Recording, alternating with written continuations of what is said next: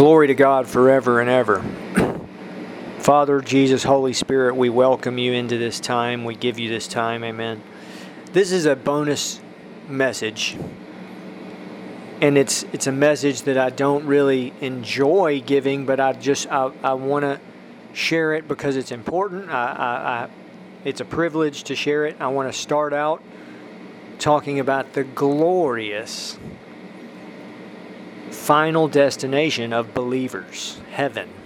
Amen. And then I do want to, I'm going to mention and talk some about hell and then finish up with heaven. Amen. And this is in the series, The Glory of the Lord, because heaven is filled with the glory of the Lord, the presence of Jesus Christ, the presence of God Almighty. Amen.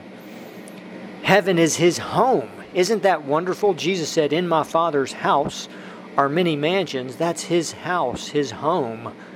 Glory to God forever. Those who know Jesus, who know the Savior, and who walk with him there in their life, they will go to heaven for eternity. Amen. But those who do not end up in hell, which is the eternal fire prepared for the devil and his angels. It's also called like a fire and burning sulfur. And it's a horrible place, horrible beyond description, so terrible. And I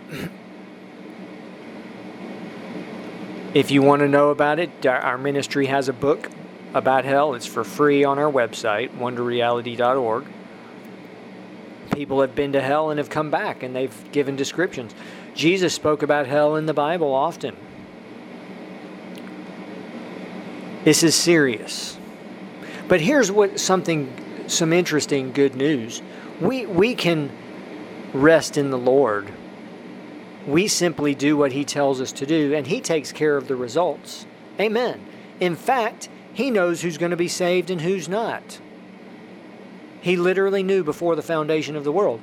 So we don't ever have to be concerned, you know, worry about things or try to talk someone into this, we just proclaim it.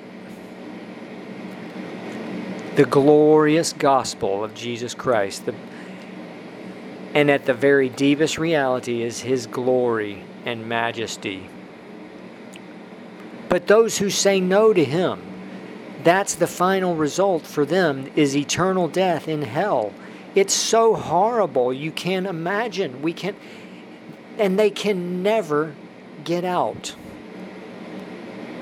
Hell right now is one of the five places of the underworld and it's it's in a it's in the center of the earth that's revealed in the divine a divine revelation of hell by Mary Baxter.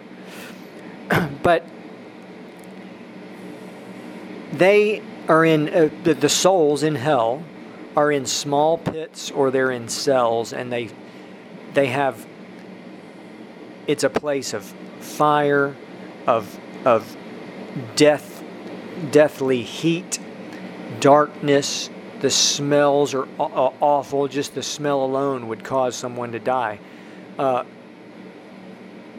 they they are burned with fire. Worms and maggots crawl inside their body.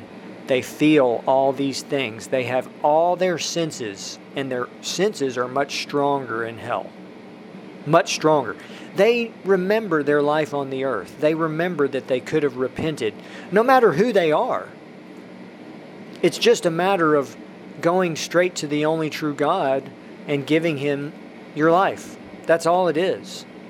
Someone does not necessarily have to hear the gospel or have a Bible. If they do, that's wonderful. But it's just humbling ourselves before the only true God.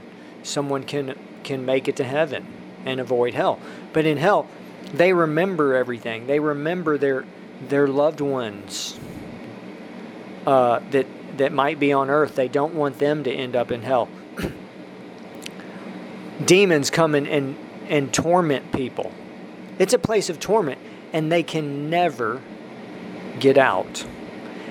Here's what's even worse. Right now, the lake of fire at times comes through hell, but we know in from Revelation that the, that that hell will be thrown at the end times will be thrown into the lake of fire. And so they will be in the lake of fire for eternity which is even worse than where they are now if that's even imaginable.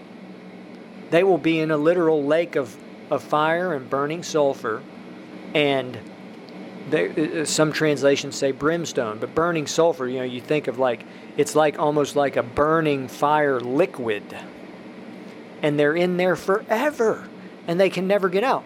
I'm repenting. Okay? And I'm so fortunate that, that I've, I've been allowed to repent. And you know, a great man of God said repentance is a daily, it's a daily repentance. So those who don't know Jesus end up in that place. Here's a quick explanation. People always cross question and they say, How could there be a hell? How could God allow anyone to go there?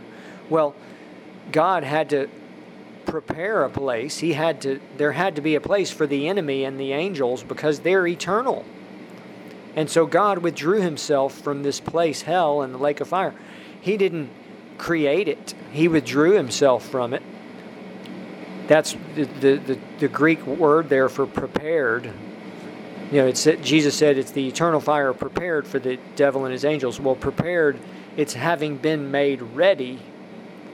So God withdrew himself and it was made ready for the enemy and the angels. He deceives people into going there. God doesn't want anyone to go there. This is a deep, eternal mystery that God created man in his image and gave him a free will and will, cannot make anyone receive him. It's a deep, that's an eternal mystery.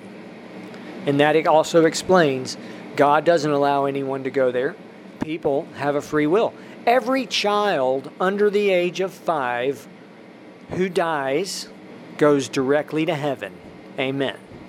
Every one of them. That's revealed in modern day revelations of people who have been to heaven. Make no mistake about it. God's a God of love, and mercy and compassion. Amen.